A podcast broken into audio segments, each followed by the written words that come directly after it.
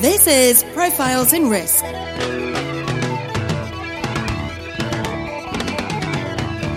Hosted by Nick Lamparelli. Every week, we interview those who risk life, limb, fortunes, career, and reputation, and those who work behind the scenes who look to protect and enlighten us about risk. You can find the show notes and other insurance related content at insnerds.com. That's I N S N E R D S.com. Now, on to the show. Welcome to Profiles in Risk. I am your host, Nick Lamparelli. On this episode, I will be speaking with Rob Galbraith. Rob is the Director of Property Underwriting at USAA. Rob, welcome to Profiles in Risk. Thank you very much, Nick. Appreciate it. Uh, I believe I may be the first guest ever to be on the attachment point and profiles in risk. So that would be a, a huge personal milestone if that is the case. Not only that, Rob, you are the first cat person, the first person that deals with natural catastrophes for the most part on a day to day basis to come on this show. And I've had a lot of my friends ask me, when are you going to talk about cat? And I'm always like, anyone that wants to talk about cat can come on the show. And that's why you're here. Um, you, you wrote an article on, uh, on hail, and we're going to really get into that. Um, but yeah, um, speaking of cat, we're recording this right before a potential hurricane is about to make landfall in Texas. So uh, I, I, think I think it might be a week or two before the audience actually gets to hear this. But what's going on with Harvey? Yeah, so um, great question. I actually got that uh, question today. Uh, came down from our, our top executives, and a buddy of mine in our claims department called me and said they want to know when's the underwriting response plan for Harvey. And so I tried to tell them, well, for the most part, it is what it is. whatever risks we've put on the books or haven't put on the books, and whatever coverage limits we've done or whatnot, that that is uh, baked in the cake already from an underwriter. So we always kind of sit by nervously, and our claims partners, of course, are, are frantically uh, preparing, getting all the contingency plans in place. There's lots of activity on their end. On our end, you know, we do um, have the ability to suspend coverage, as many companies do ahead of the storm. So uh, for audience members that maybe aren't as familiar in the catastrophe space.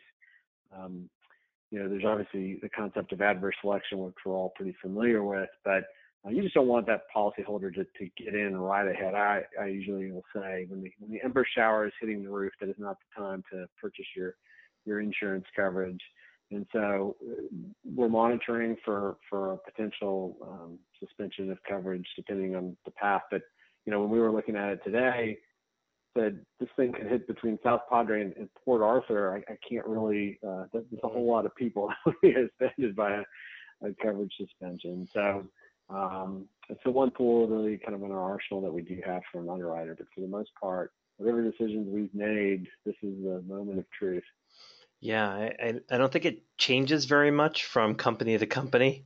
Ever since I've been involved with CAT, as the storm's approaching, everyone's kind of running around uh, all crazily, uh, trying to get any kind of additional little bit of information. I, I think the funniest part is when, you know, I, I, the eastern seaboard uh, storms as they're approaching, and you know the underwriters get together and they start making a decision. Okay, well, we're going we're going to initiate a moratorium. We're not going to write any new policies. So we need a list of uh, you know counties where we're not we're not going to write policies. And essentially, if it's an eastern seaboard storm, it's always like, okay, from Florida to Maine, no more business. it's kind of it, I think it's kind of funny, but I, I think your term bake you know it's baked in the cake. It, there's very little you can do. You you know you want you want to make sure that no one's uh, writing business or dropping deductibles, buying extra limit before the event. But other than that, there's not much you can do. Your book is your book. That's exactly right. That's exactly right. So, yeah, sometimes I, I think uh, folks are looking to us to, to I, I, call it waving the underwriting wand. You know, make your underwriting wand and make it all better and make the losses not too bad from this event. it, it, doesn't really work that way. And it is what it is. It's baked into the cake. So all those decisions, all the analysis that we did, all the planning, understanding you know the capital impacts, um, the profitability, the product growth opportunity, you know, all those factors that we consider when we look at those things. You know, this again is, is, the moment of truth um, to see how how robust that analysis was. Yeah. So be, before we jump into the hail, the hail, th- the hail stuff, the stuff that uh, you know why I wanted to bring you on the show. Um, for for the listener's sake, for those that aren't familiar with CAT, and and you know, it's a it's a word that we use for natural catastrophes. We call it CAT. Um, you know, Tony's had fun with that, putting cats and uh, tutus uh, on, uh, you know, on, as a, as an image on our show and things like that. But um, how how do you think about it? Um, you know, when you you have a lot of decision making to do, trying to create guidelines. So, you know, what's what's your general feeling about cat and and for the audience sake, you know, how do you distinguish cat from non-cat and how do you you know think about fire and some of those perils? You know so i don't want to throw a million questions at you but what's your as you're creating under, underwriting underwriting guidelines how are you thinking about this? Yeah, so so great question, and a couple of, of different thoughts on that. So, uh, first of all, the way I usually think about losses in general is you've got a class of losses that is actually handled by a, a different group for the most part uh, in our underwriting department um, on non-weather losses. So your plumbing leaks, your bikes getting stalled off the porch, those type of things, and those are fairly predictable based on the law of large numbers. We don't necessarily who's going to have that plumbing leak, but we know in aggregate, X many people are going to have a plumbing leak in this period, and it's going to cost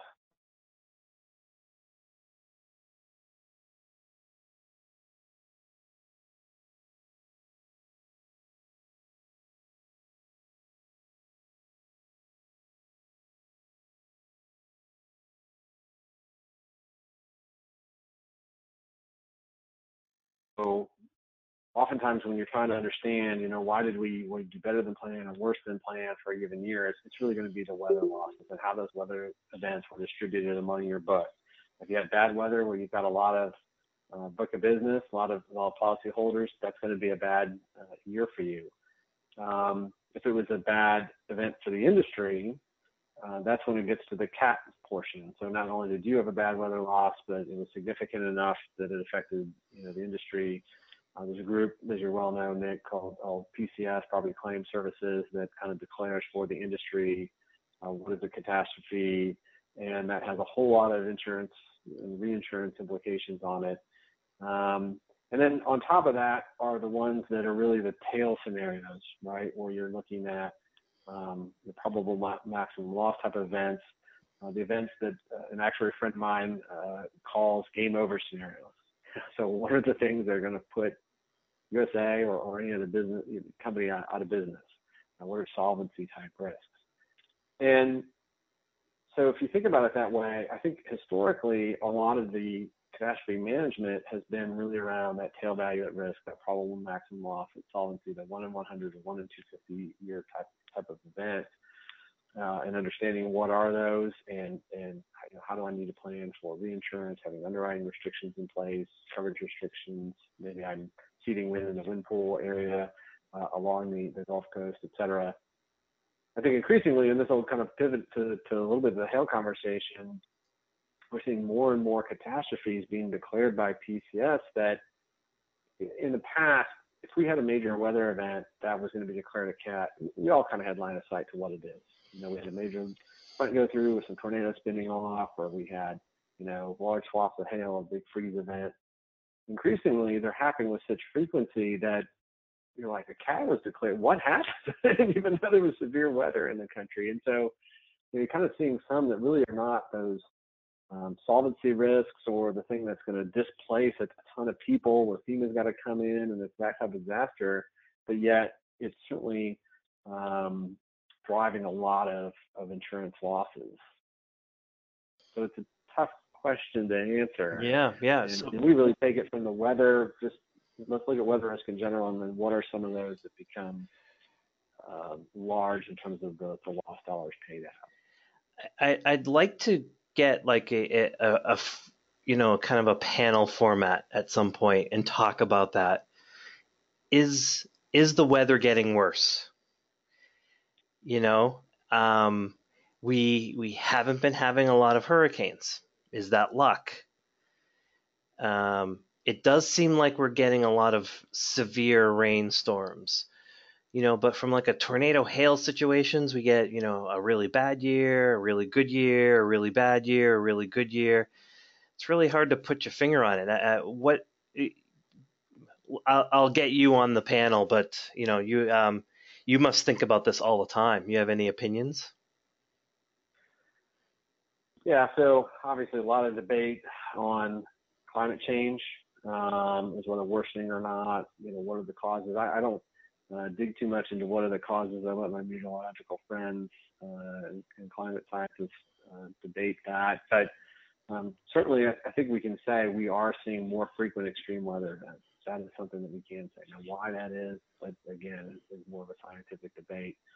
Um, having said that, you're right. So the absence of hurricanes, uh, the absence of a major earthquake uh, in the United States recently, um, so you can look at what are the big loss drivers for the year in, hail. And, and I know some of the largest catastrophe years have been over the past five years, and we really haven't had that that Katrina or, or Hurricane Andrew type of event. So you're kind of scratching your head when you're looking at the, the loss dollars paid out and the amount that's paid out, and then you look at the events. It wasn't that one maybe memorable event. Um, it does seem that that we are seeing more extreme events now. Whether that's the weather itself, whether that's uh, where people are building and, and homes and, and, where they're located. Um, we've obviously seen demographic shifts as well, right, from the north to the south. And so more people building home in, in harm's way, that's definitely something that we debate as well. So um, hard to make any definitive statements, but I do think we are seeing an increase in weather events are leading to some of these these outsized losses. It's uh, it's funny. I'm I'm headed to California tomorrow for a week, and the first thing that crossed my mind was California hasn't had a major major earthquake in quite some time. Uh, please do not let it happen while while I'm there. Uh, I have I have no interest in being stuck there. So it it is kind of eerie um, from the hurricane perspective and the earthquake perspective how few events have actually occurred over the last ten years. Um, I I'm I'm worried that it's all going to come back and bite us all at the same time. And can you imagine like a significant hurricane and a significant earthquake hitting in the same year, talk about you know that that would end the soft market. No doubt. Yeah. No doubt, and that's actually one of the the things. And again, I don't want to get too in the weeds for for the audience, but um, you know, there's been a lot that have been driving, I guess, risk appetites in cat prone areas. Um, low interest rates have, have driven a lot of um, capital looking for a return on investment. Uh, you've got the traditional reinsurance market that's increasingly competing with index-linked securities, and, um, a lot of folks have been flocking to, to the cat bonds and those type of vehicles because they're looking for that incremental lift off of, um, you know, you can barely earn anything on, on treasuries and, and other things. So, you know, the the amount of capital in the reinsurance market can drive a lot of uh, decisions from primary insurers in terms of how much risk to take on, and it's it's not necessarily correlated with what is the true risk of, of loss, right? That's part of it, but there's this whole other part to it. So think to your point, Nick, you know, if we do have some of those significant events, not only will our appreciation of the risk change, but I think that ability to, to um, cover the cost of capital or get reinsurance or, or coverage that that could potentially dry up. I mean, um, pricing has never been lower in the reinsurance market. Everyone keeps knowing if it's going to turn, it has to turn. if yep. it doesn't turn, so um, you could definitely have second, third, kind of fourth order impacts that um, rapidly could cause a market change if we had. It, it wouldn't take one event, but a, a, sequence like you're saying of major events back to back definitely um, could change the dynamics of the market uh, tremendously. Yeah, I think that that'll be the difference between the the smart companies and the dumb money uh, so to speak. I I was doing a little bit of research today on FAIR Plan's the Massachusetts Fair Plan, I think like 40% of the book are Cape Cod homes. So it, it's actually wind related. Uh, the reason why they're they're in that fair plan, and, and for the listeners, a fair plan is like the state's insurer of last resort. Um, I'll I'll make sure I put uh, put some information about that in the show notes. But uh, it's essentially if you can't get coverage, the the state has a like a consortium of insurers that will offer coverage um, as a last resort. And and I was reading about uh, a New England company that was aggressively going after those Cape Cod homes, and the idea was that they were so overpriced that you know they could they could run models on that and basically come in and say, well, okay, we really we think we understand the risk, we'll undercut the fair plan to get the business, but it still gives us uh, you know some elbow room to actually make some money there, even though we're sticking our necks out. I I kind of like that approach, although it's it's probably a fireable offense if you know if a, a major hurricane hit you know the southeastern New England area and they suffered a big loss. But I, I like that approach. It's smart. It's using analytics, using the models for what they're what they're supposed to be used for, which is to to get insight, to get a competitive edge. Um, so th- there's, you know, I, I see I see exactly what you're saying. I think there's going to be a difference between companies like that and companies that are just we need to just get premium on the books and uh, and they'll write it any which way they can. Yeah, and that's something that we we have a lot of healthy debate with with you know friends across the industry that kind of um, are experts in the field. You know, taking a, a state like Florida, and so Citizens um, is their uh, state-run risk pool. At one time, Citizens was the ninth largest homeowners insurer in the country. they only insure Florida homes. So that really goes against our principles of insurance and diversification of risk. And so they've obviously spent uh, time for anyone familiar with the Florida market over the past several years, kind of depopulating uh, citizens and, and, working hard to uh, have those those policyholders that were with this kind of quasi-governmental um, organization out back into the private uh, marketplace. But uh, much of Florida is run by domestic markets. They're they're uh, not rated by AM Best, S&P, some of the, the, more standard rating agencies. They're they're rated by a company known as as Demotech and has you know lower standards. And so uh, some of the questions is, you know, are those companies truly solvent if there was a really big hurricane? And we really dodged a bullet last year with Matthew going up the, the coastline. It was a little bit of a wobble, and it ended up going 20 miles east of where everyone thought it was going to be, and that wobble saved a lot of people a lot of money and a lot of devastation because um, you know you were talking about a nightmare scenario starting in Miami and literally going up the east side of the Florida coast. There's so much uh, property there. There's so much risk there. So much uh, values of risk, both, both personal lines and commercial. Uh, that certainly could have been a nightmare scenario. Would have tested the solvency of some of these carriers, and ultimately, does it fall back on you know the state guarantee fund, and are they really funded to? Uh, you know, that's supposed to be the the fund that's there if if an insurer goes belly up.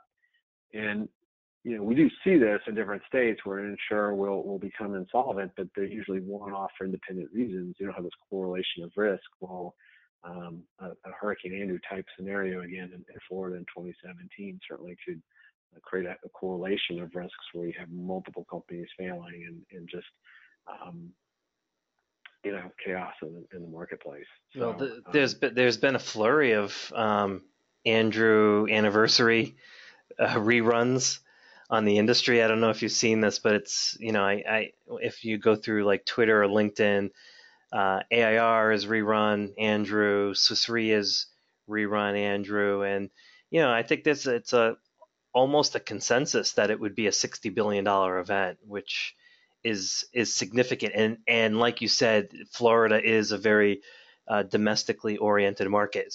So much so, I, I, have a friend who does a lot of uh, retrocessions uh, for a reinsurance company, and he gets he gets to look at a lot of that uh, domestic business that comes up. And like you said, it's not rated by AM Best, so they just they need a minimum rating to be able to operate in the state. And the uh, the net PML curve, the, the net loss curve is like flat, flat, flat, flat, flat. Hits the one in a hundred year, it spikes up. And so these a lot of these companies are, are capitalized to the one in a hundred year loss. If they get the if they get that loss, they're out of business. Um, that's pretty scary. Yeah, so you know, I, I think um, you know from a risk perspective, um, you know, I always try to have a balanced approach as an underwriter. So um, you know, no risk is a bad risk if it's if it's rated appropriately, right? If you can get an appropriate premium for it. So um, we try not to talk in terms of good or, or bad risk. We'll talk about risks that are priced correctly and risks that are, are not priced correctly. And if it's not priced correctly, the question is, you know, will it get there, right? Is a, a rate change or two away from from potentially being profitable business, or um, is there just just no way? And then um, there may be profitable business, but but you worry about that concentration of risk, right? You worry about some of those game over scenarios, and so what's going to threaten um, threaten your company uh, from from going insolvent? And so having a diversification of risk, and sometimes there's a benefit to writing um, risky business, but in different parts, right? So sure. the risk isn't correlated, like you're saying. Sure. You know, well maybe if I've got a decent amount of hurricane exposure, I stop writing and some hurricane prone areas, I start writing more earthquake business. That's right. Um, California earthquake is so, well known as a, a diversifying peril. So, um, so let, it's fascinating. I, I, call the the uh, I, I, call the, the, the plumbing leaks and the, the bike skins. I call that the, the boring stuff. I get to, to do the, the sexy stuff with the catastrophes and um, like again that does drive a lot of the, the variability, you know, in, in your profit and um, ultimately determines in large part the, the long-term success of your business. So uh, that's why to me it's a fascinating area to be in. Yeah, well let let's talk about some of the more fun stuff. So you published an article on INS Nerds about um, a, a about a trip. You were actually embedded into the the IBHS, um, and you got to travel around the country and look at hailstorms and understand and work with scientists summarize that article, summarize uh, what you did. Um, I, I think it's a uh, I've never done anything like that, so I'm I'm interested. I'm I'm also interested interested to know how how were you able to get embedded uh, into into that scenario.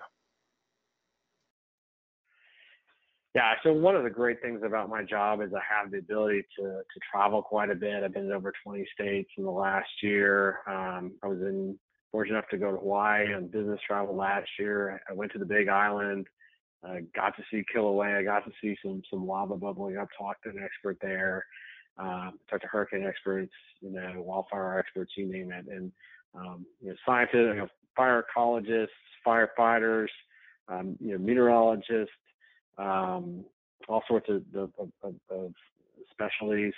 Um, so it's it's you know like forensics uh, claims folks who can tell you what's real hail damage, what's what's fake hail damage, or, or you know fraudulent hail damage, things like that. So one of the cool things is just the people that I meet in these travels and, and some of these these expertise and, and the, the broad range of disciplines. But um, yeah, as you mentioned, I wrote the article for INS Nerds. I actually had been tweeting about it throughout my my week in June, and Carly was kind enough to say, "Hey, I'd love to have you write a, a blog article on it." Um, so IBHS is the Insurance Institute for Business and Home Safety. Um, USAA is a member company, as are many insurance carriers, and their mission really is to um, understand um, what scientifically uh, what drives um, insurance losses uh, for homes and, and, commercial structures. And then once they understand the science, you know, what are some things that we can do to help reduce those losses in terms of building a better building?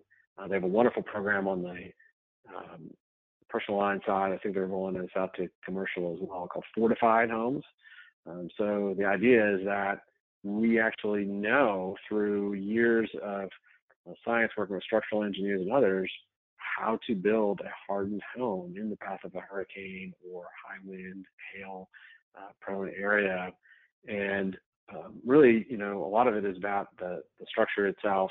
Um, concept known as continuous load path. So you've got the, the roof is one of the most vulnerable uh, structures of the roof lifts off, then it kind of creates a vacuum, everything gets sucked out, um, causes a, a, ton of damage to your homes. If you if you if you keep the roof in place, keep the roof cover and the, the roof itself in place, if that's attached to the walls, they have that in place and then the walls to the, the foundation, you kind of create this continuous load path. And so they've got a really cool testing facility in South Carolina where um, it's, it's, it's, you know, six stories high and they, they've got 105 fans that can blow, you know, simulate a, a Cat 2 type event. They can do wildfire simulations, all sorts of different stuff. So um, one of the really neat things they're doing on the hail side is they um, they looked at the testing standards currently for roofing manufacturers um, for impact resistant roofs. One of them uses steel balls, which don't represent hail in any way, shape, or form. And then another one uses ice balls that are, are um, kind of manufactured and, and almost like ice that you would make if you um, you know poured water in your freezer and, and made ice cubes and, and, brought it out. And so um, what we've known meteorologically is that the, the ice that you have in an ice cube that kind of has that cracking and then expanding, that's not what a hailstone looks like if you ever were to pick up a hailstone. A hailstone has rings to it, and the hail is kind of caused up in the atmosphere to some of these supercells. It's going up and then down and then up and down, and each time it kind of has a circular motion. It's it's it's it's melting, it's picking up water, and then it's freezing again, and so it kind of creates these ring structures, and then eventually it gets so dense that it just you know comes down. Um, and they're not perfectly spherical either. Um, sometimes they have a nice sphere, but oftentimes they're very jaggedy um, and, and, they have all sorts of different shapes. And so none of that had been replicated in the lab environment before. And so when IBHS built this research test facility in 2010, um, one of the main things they are interested is in looking at, at hail and the, the, how hail causes damage to to roofs, to siding, uh, because it is such a big loss driver for the industry. And so as they were starting that process of manufacturing hail, they realized they just they, had some unanswered questions on how would we replicate real hail in the lab environment. We need to go out in the field and actually measure what real hail looks like in order to try to go back to the test lab and simulate it. And so they've had this hail study for about five years, and um, they started just by literally going out, um, checking for, for, for where they thought it was right for hail conditions to happen, kind of waiting um, and then they try to, to, have the storm pass by and, and, collect some of the hail, and they collect uh, you know, measurements. They use calipers to collect the mass on it, um, and, and, they've um, now created a database of over 5,000 hailstones. Uh, so they have a fairly robust database on, on what hail looks like, and they would um, more recently do 3D scans of those hailstones, so they have a, a great representation of what it looks like. Um, they've also invented an, uh, uh, a technology called a distrometer, So it's, it's something that you display out in the field and you, you kind of try to get it ahead of the path of the hailstorm. You get out, get the heck out of the way, have the hail fall on it, and it can actually measure um, you know, the velocity and the impact of the hail. And through that electronic measurement, uh, it's got a kind of computer underneath a, a hardened shell that, that, protects it, but also collects the measurements. And so um, they get some pretty good data, and then they've been able to, to mirror it up with radar data um, and, and, a whole bunch of other stuff. So um, I've been following them on social media, and I was just amazed by you know all the stuff that they were doing in the field and finding. And so um, they they were kind of I think I was one of their biggest uh, uh, retweeters and, and, followers. And so um, you know found out that that that some other companies had had sent uh, folks out in the field and kind of asked them, what do I need to do to to get um, on the list? You know, how do I deploy with you guys? And so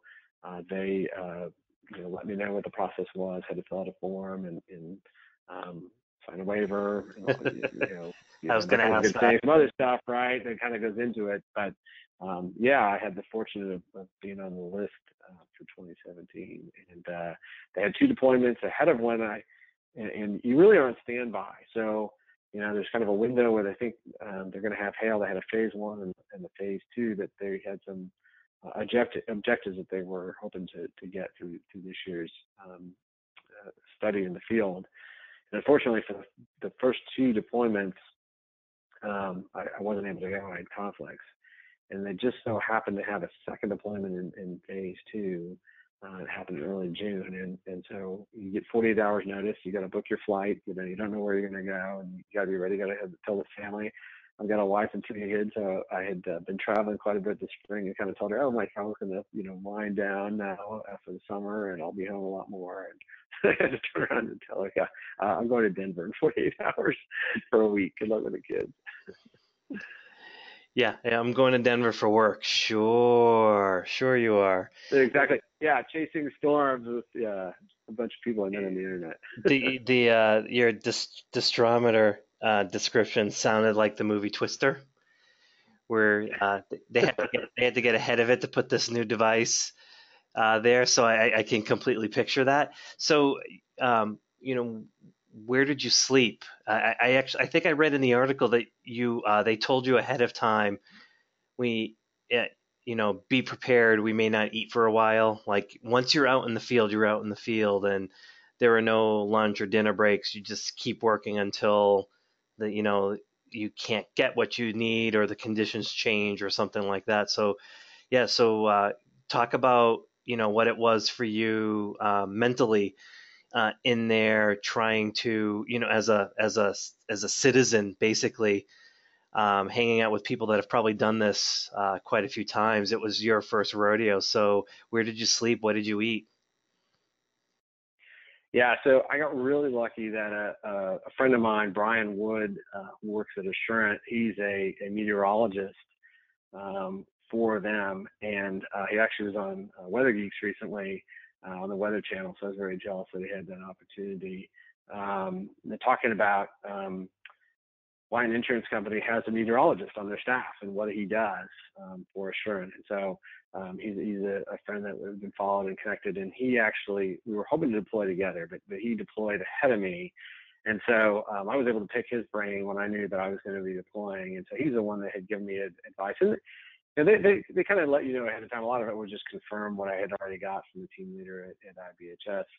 Um, but um, it, it, you know, you um, each day is different. So you know, you you may um, get to sleep in a little bit, or you may have to get up early. And a lot of the the morning is, is to get in the right position. Um, most of where we're deploying is actually out in the plain states, and so um, you know, you can have some long drives for several hours to get where you need to go to where hail is going to form. And, and often hail kind of um, builds throughout the day. So it, it's uncommon to happen early in the morning, but kind of, um, you know, as uh, the conditions kind of ripen, supercell kind of starts uh, building, and you can even literally see it growing. You kind of see an anvil forming in the clouds. I mean, you can kind of see the development of what could be a, a hail producing storm. And so you want to get in the right position. And then you usually kind of sit and you wait. And so, you know, we might play a game of soccer, play some cards. You know, oftentimes we were able to, to sit down for, for lunch. Hi, everyone. This is Nick. We had some technical difficulties in this interview with Rob. I had to re ask the question, so you get to hear it in duplicate. My apologies. How did you get yourself embedded into this group? And what you know what was your day like? You know reading the article there were you made it pretty clear that day to day there was going to be a lot of volatility. You didn't know when you were going to eat. So i'm curious like where did you sleep um, how often did you eat? What was you know what was the day like? Uh, it sound it sounds as though there was like a lot of travel but can you walk us through like what a typical or average day was while you were out on the road? Yeah, so to get on the team, I had been following them for quite a bit just because I'm so connected because of what I do with IBHS. And so I've been following the Hail study for, for several years and on social media and, and, and kind of cheering them on. And so I had seen that, that they have limited slots for uh, industry professionals that are members of IBHS to potentially deploy. And so you sign a waiver and you go through a process, screening process. And uh, once you're approved, then you're kind of on the, the list to potentially deploy, and you get a call in 48 hours to deploy. So for me, we flew out to Denver, met the team there. Um, they shipped a lot of the equipment. And so the first day is really getting the equipment, prepping it, and then you know the team leaders really plot the course, and they're looking at a lot of meteorological data and trying to understand you know where is hail most likely to form. They they take in a ton of information, but uh, the uh, Storm Prediction Center in Norman, Oklahoma, uh, that's run by the, the National Weather Service is um, probably the, the best source, and it's kind of a baseline source that a lot of folks know for um, severe weather forecasting. And so, based on that, along with a whole bunch of other data, um, you know, you are driving long distances, and so uh, where you stay is going to vary day to day based on where the meteorological conditions are, are really set up for for the best chance of, of catching hail with some of the um, measuring equipment that we have. So it's not just about where the hail is going to be, but can we get there on the road network? Um, where's the best place to deploy? Can we get a big spread? We want the probes to be spaced such that you're really capturing the entire hail swath ideally, so that the probe on either end actually doesn't see any hail, and, and the ones in the middle are getting the hail, so you're getting the full spectrum. That's not always uh, easy to do because the storms can move very fast. They can move up to, to 60 miles an hour sometimes. Um, so it, it, it's definitely a challenge. Um, so a typical day, you know, usually the morning you're you're getting up. Um, if you're lucky, you get to sleep in. If you're unlucky, um, you're getting up early. And, and if you're getting up early, it's mostly because you, you have a long day's drive ahead of you.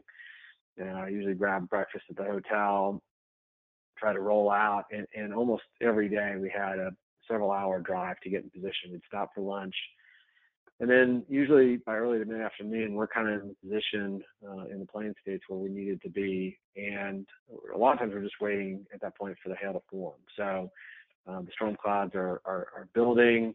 Uh, there's kind of an anvil being created, and you can literally kind of see the hail producing storms forming right in front of you. Um, and so once we think they're they're ready to go, we're checking radar and other stuff, and then figuring out okay, where do we need to do to to um, deploy the, the distrometers in the path of the storm, get the heck out of the way, and the storm pass over, then go back and collect the, the, the measurements, collect the probes, uh, pick up some hailstones around, uh, get some idea for the density of the, the, the hail, you know, like how, how uh, what was the, the, the variance of the size of the hail and then, you know, how much fell? Was it scattered, you know, widely or was it um, highly concentrated in a particular area and, and get our measurements? Um, and so depending on when the hail um, hits, um, how much hail you get, how many probes you got to pick up, how many measurements you got to take, it dictates a lot of, you know, are you, are you stopping at 8 p.m., are you stopping at 10 p.m., are you, are you stopping at, at midnight? Um, so fortunately, you know, each of the motels we stayed at were, were, were decent motels.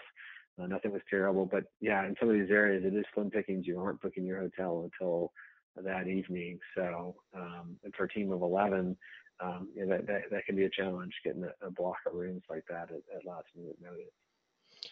Were you ever scared? Yeah, there was one time I was scared. Um, so it's funny you ask because I told everybody that it went against every fundamental grain as an underwriter. I, am a risk adverse person to begin with, and so I fell into underwriting, and uh, it was a perfect profession for me. And so you know, driving towards the storm when every fiber in my body said, get inside, get away from this thing. Um, but it was definitely a rush. It was unbelievable seeing some of these meteorological and some of the cloud formations and some of the, what I realized before I went on this is that I tend to keep my eye view to the ground and below, right? I look at the trees, I look at the road, I look at people. I never look up at the sky. That's just not something that I kind of ever did as an underwriter. And if you're a meteorologist, that's all you do is looking up at the sky and you're fascinated by uh, the clouds forming and, and everything. And um, so, um, yeah, driving into the dark clouds was tough. The, the, the one that I got probably the most scared, for the most part, everything, you know, we got in, we dropped our probes, we got out of the way, the hail went over. We really weren't um, close to being in harm's way. But there was one day that this storm was going ridiculously fast, and uh, we were trying to to get ahead of it. We we just could not get every every probe laid down because of the speed of the storm. And so you know we started hearing ping, and we're like, we got to get out of here. So um, yeah, uh, that that was uh, that was definitely a, a scary day. Um, but some fascinating stuff too. I remember there was one where the storm kind of passed almost perpendicular to us. We went back to pick up the probes and, and the hail data, and we could see in the back end of the storm uh, tornadoes that had been formed and uh, were coming down. And, and, it was again from a distance, uh, but it was really just uh, gorgeous to see. So you, you, really are in awe of the weather as you're, you're going about your your uh, scientific duty, capturing the, the measurements and the data. And so it was uh, fascinating. I find myself now I'm always looking at the sky now because of the the experience. I, I will say this, Nick. Um, while I, I tell people it's storm chasing, I tell them it's not like Twister, uh, which every storm chaser, by the way, loves that movie. So if you guys haven't seen Twister, it's an oldie but a, a goodie. 20 year anniversary uh, earlier this year, and um, that is one definitely worth it. It's not like that, but it's a good one to watch if you want to get an idea of the experience. Um, we saw the real storm chasers on the way, so that was an interesting crowd. You know, they've got the roll bars on the car, and they've got you know practically helmets. They've got all this, you know, uh, weather meteorological you know contraptions on top, and, and they literally driving into driving into the middle of the storm trying to collect data. The IBHS guy said that's not the scientific way to go about this because you're kind of a moving target. And so, you know, they are collecting some weather observations as they do it. They're probably more thrill seeker than, than scientists, but uh, they were in a different class by themselves. A, a, a nice group, a fun group to, to chat with uh, on our adventures. But uh, yeah, that was decidedly not what this was. I'd love to be able to do something like that. I'll have to uh, up my my Twitter stakes and uh, start to become friends with these people so I can uh, embed and deploy uh, with them as well because that sounds really interesting. Uh, how from from this, you know, from the information they collect, how does it ultimately get into the insurance sphere? Um, and and how long does that take? That's a great question. You know, I, I think, um, you know, some of the conversations we have, certainly from a long-term perspective, they take the hail information that we gather in the field study. Um, again, they have the biggest database of any actual hail that, that's formed. They've got some great molds. If you ever visit the lab, they can kind of you know, show you all the different shapes and sizes, which is fascinating from hail. And so they want to be able to replicate that in the, the lab, and they they do. They've got a custom machine that they built um, that actually makes hailstones. That if you if you um, get the, the, the image of them, um, kind of like a I don't know if it's an infrared or what, but you know you look at that and you look at a real hailstone that happens to seal versus what you would put in the freezer, whatever. It's like they are able to simulate very, very closely what real hail looks like and it's scanned and everything in the field, which is remarkable. And so they use that ability to create that hail, and they obviously test different roofing materials, all sorts of different types. And then they're able to take that um, data and information and give that information back to the roofing manufacturers. Um, in fact, they're working right now very hard on creating a new test standard for hail that feels a, a superior standard to test impact resistant shingles. Um, because it's based on again you know what real data real hail looks like not a steel ball not a, a spherical hail. Um, and you know in talking with with the colleagues at IBHS um, they said that the roofing manufacturers are, are surprisingly very um, receptive for the most part for this information because that was kind of my skepticism. They said, well, you know, what's motivating them to, to even engage with you in a conversation? And they said, you know, it's a competitive industry. Uh, they don't want to lose market share to somebody else. And uh, a lot of people don't like replacing the roofs. We've had so many hailstorms. Uh, they're looking to upgrade to impact resistant. If you have an impact resistant and you're still getting hail damage, of course, you're very frustrated as a consumer. And so, you know, ultimately, you know, not everybody, but but um, they've been pleasantly surprised with um, the level of engagement that they've been able to to get from uh, the roofing and building material industry. Um, having said that, you know, what I think people um, may think is that you know this is to this is to help reduce my hail results next year, and and that's simply not the case. You know, for something more short term, um, you know, looking at your claims processes is really critical. Um, there's obviously a, a, huge industry of storm chase roofers.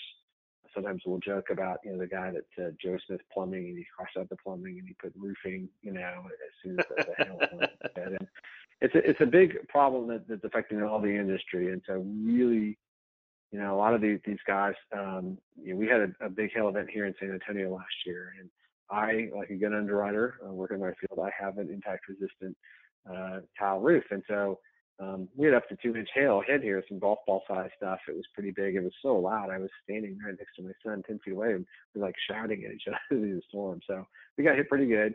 Most everybody in the, the neighborhood that had your standard three tab shingle was um, was upgrading their roof, but we didn't have to. But Nick, my phone rang off the hook literally, you know, multiple calls a day for an entire year. I had so many door hangings, so many, you know, um, these guys are very, very aggressive. And, and so um, really educating consumers about um, you know, what to do when you've had a loss, engaging your insurance company right up front, and really knowing what your options are, getting that estimate, Um, and these guys make it very convenient to go on your roof and, and tell you if you see damage or not. And, you know, you really don't know. So certainly some of them are very reputable. Uh, there are some great roofing companies out there. Many states, including Texas, do not license roofers. And so you've got to do your homework, you know, in terms of is this person li- you know, licensed, or they bonded, do they know what they're doing, what's their rating with the Better Business Bureau, and um, it's uh, it's a challenge I think for for all the industry players. Is again, you know, we're not going to make a material difference in terms of the, the, the damages that happen from hail short term. So where's the opportunity to help reduce the loss cost? It, it's going to be in your claims handling process. Yeah, if there are any claims people listening, I'd like to get someone on um, to either on the podcast or to write an article to talk about this because I don't think we see that level of aggressiveness in the Northeast. Um, it seems very much to be a Midwest and Southern thing. I know Florida is really struggling with uh, assignment of benefits and that kind of very aggressive tactics with uh, contractors. So anyone that's listening, uh, the the show is open, the the blog is open as well. I'd like to learn more about that and see what we can do as an industry. Um, before we get into uh, Rob, your favorite part of the show, uh, one one final question on the IBHS. Uh, how how closely do you do you know how closely they work with um, municipalities. So how does that information ultimately get into the building code? I can see how the you know the roofing manufacturers there could be a benefit there, but you could almost force the hand of the industry if it's just becomes part of the building code. Yeah, so um, IBHS every uh, two years they they do an evaluation um, for uh, states of, of their building codes and they give them a, a score and, a rating. And so they do that work.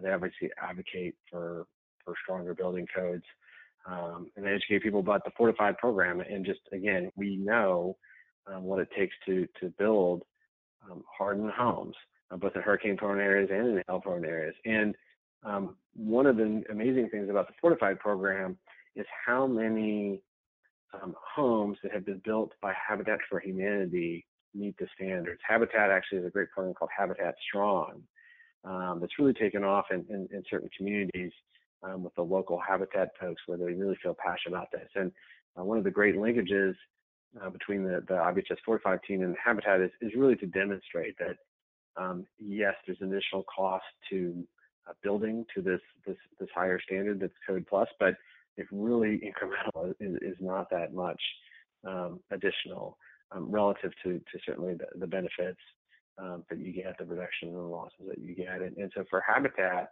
um, if you if you talk to their folks, why do they do it? Well, um, they want that homeowner to be able to live in the home. So obviously the homeowner has to put in quite a bit of sweat equity in another criteria in order to be eligible for Habitat for Humanity home. Uh, in return, Habitat wants to make sure that that that uh, payment uh, that they've got to meet is affordable. The utilities are going to be affordable. The insurance premium is going to be affordable, and, and they want to make sure that there isn't significant out-of-pocket costs for these uh, new homeowners that, that purchase their home. So that's really the motivation from the habitat standpoint. And um, so building codes are definitely a critical part of the, the issue. Um, there's another organization, Federal Alliance for Safe Homes, that does a tremendous job. USAA is a member company of them, and so they also do an amazing job in terms of uh, advocacy um, throughout the country on stronger building codes. And then, uh, you know, the other part of that is, is, the enforcement, right? So you have building codes on the book, but if you're not enforcing your building codes, what good are they? And so, um, you know, for anybody that's had the opportunity to see Tim Marshall from, from Haag Engineering uh, speak, he, he does a great job talking to this issue of uh, going to properties in Oklahoma, following tornadoes in say Moore, Oklahoma, and elsewhere, and looking at some of these properties and saying, you know, your code here is either weak or it's strong. But but look, you know, these buildings don't meet the actual code that, that's here, and so having uh, building inspectors and, and really taking that process um, seriously as well. And you know, honestly, it's it's one of those things. I think it's a bit of a challenge because the building code is the minimum standard, and so when you kind of throw that out there for builders, you know, the incentive to go code plus is it's a challenging value proposition for builders. So I am sympathetic to them because yes, there's value certainly to the homeowner, but um, building a home that's code plus or fortified versus getting that granite countertop, you know, what is the homeowner consumer going to want? Well, they're going to want that shiny countertop. And um, builders that I've talked to that build to the fortified standard tell me that they're constantly having to remind their, their customers, this is why you chose fortified. This is why we talked about this. You agreed to, to meet this standard.